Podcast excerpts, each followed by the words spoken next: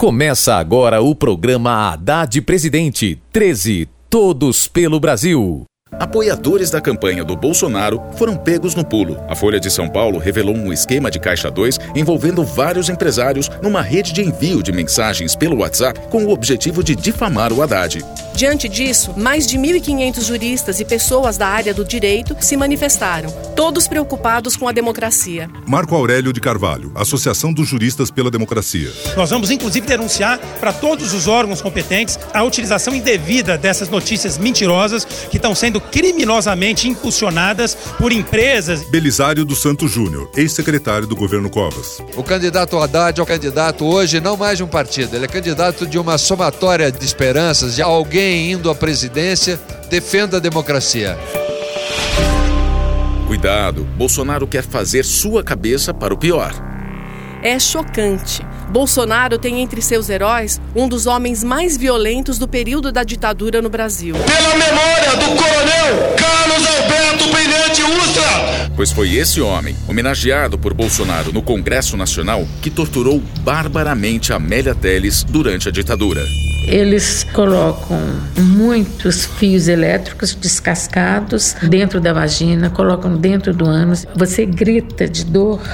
Você perde o equilíbrio e cai no chão, eles vêm em cima de você mesmo para te estuprar. Um momento de maior dor foi o Ostra levando meus dois filhos assim na sala de tortura, onde eu estava nua, vomitada, urinada, e ele sempre comandando essas torturas.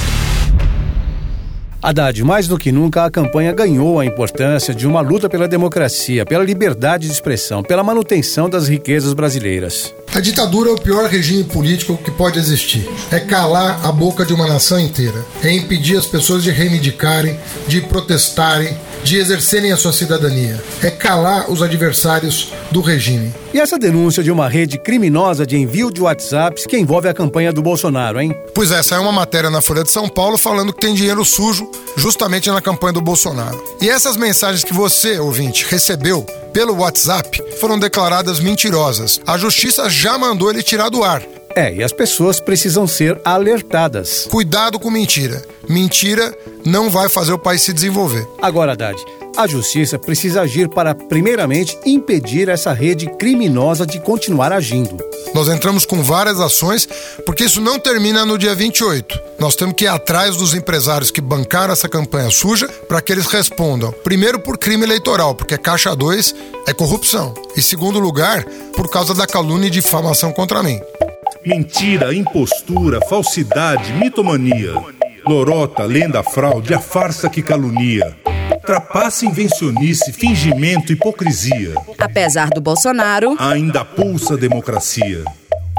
As mensagens enviadas pelas redes de Bolsonaro desde o primeiro turno, além de caluniar os adversários, tentam fazer a cabeça das pessoas contra nordestinos, gays, negros e contra os pobres. Ouve só o que o Bolsonaro fala dos pobres. Eu não admito o Bolsa Família, isso é um crime. Você vê meninas no Nordeste bate a mão na barriga grávida e fala o seguinte: esse aqui vai ser uma geladeira, esse aqui vai ser uma máquina de lavar. E não querem trabalhar. Mesmo que ele diga que não foi sua intenção, a campanha do Bolsonaro estimulou uma onda de violência com dezenas de registros de agressões contra seus opositores em todo o país. Haddad é o candidato da democracia.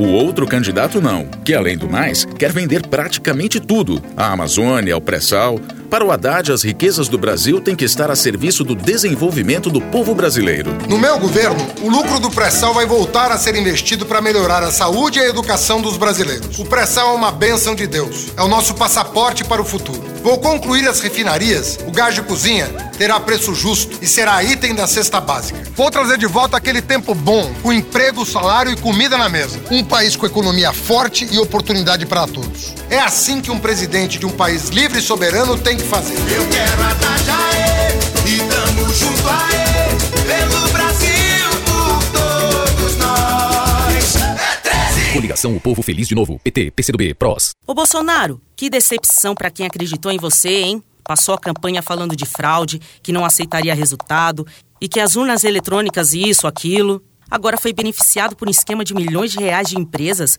para infestar as redes sociais com mensagens falsas bem na reta final do primeiro turno. Estão chamando de Bolsolão. Bolsonaro, a lei não permite. É crime eleitoral. E agora? Vai continuar falando de fraude?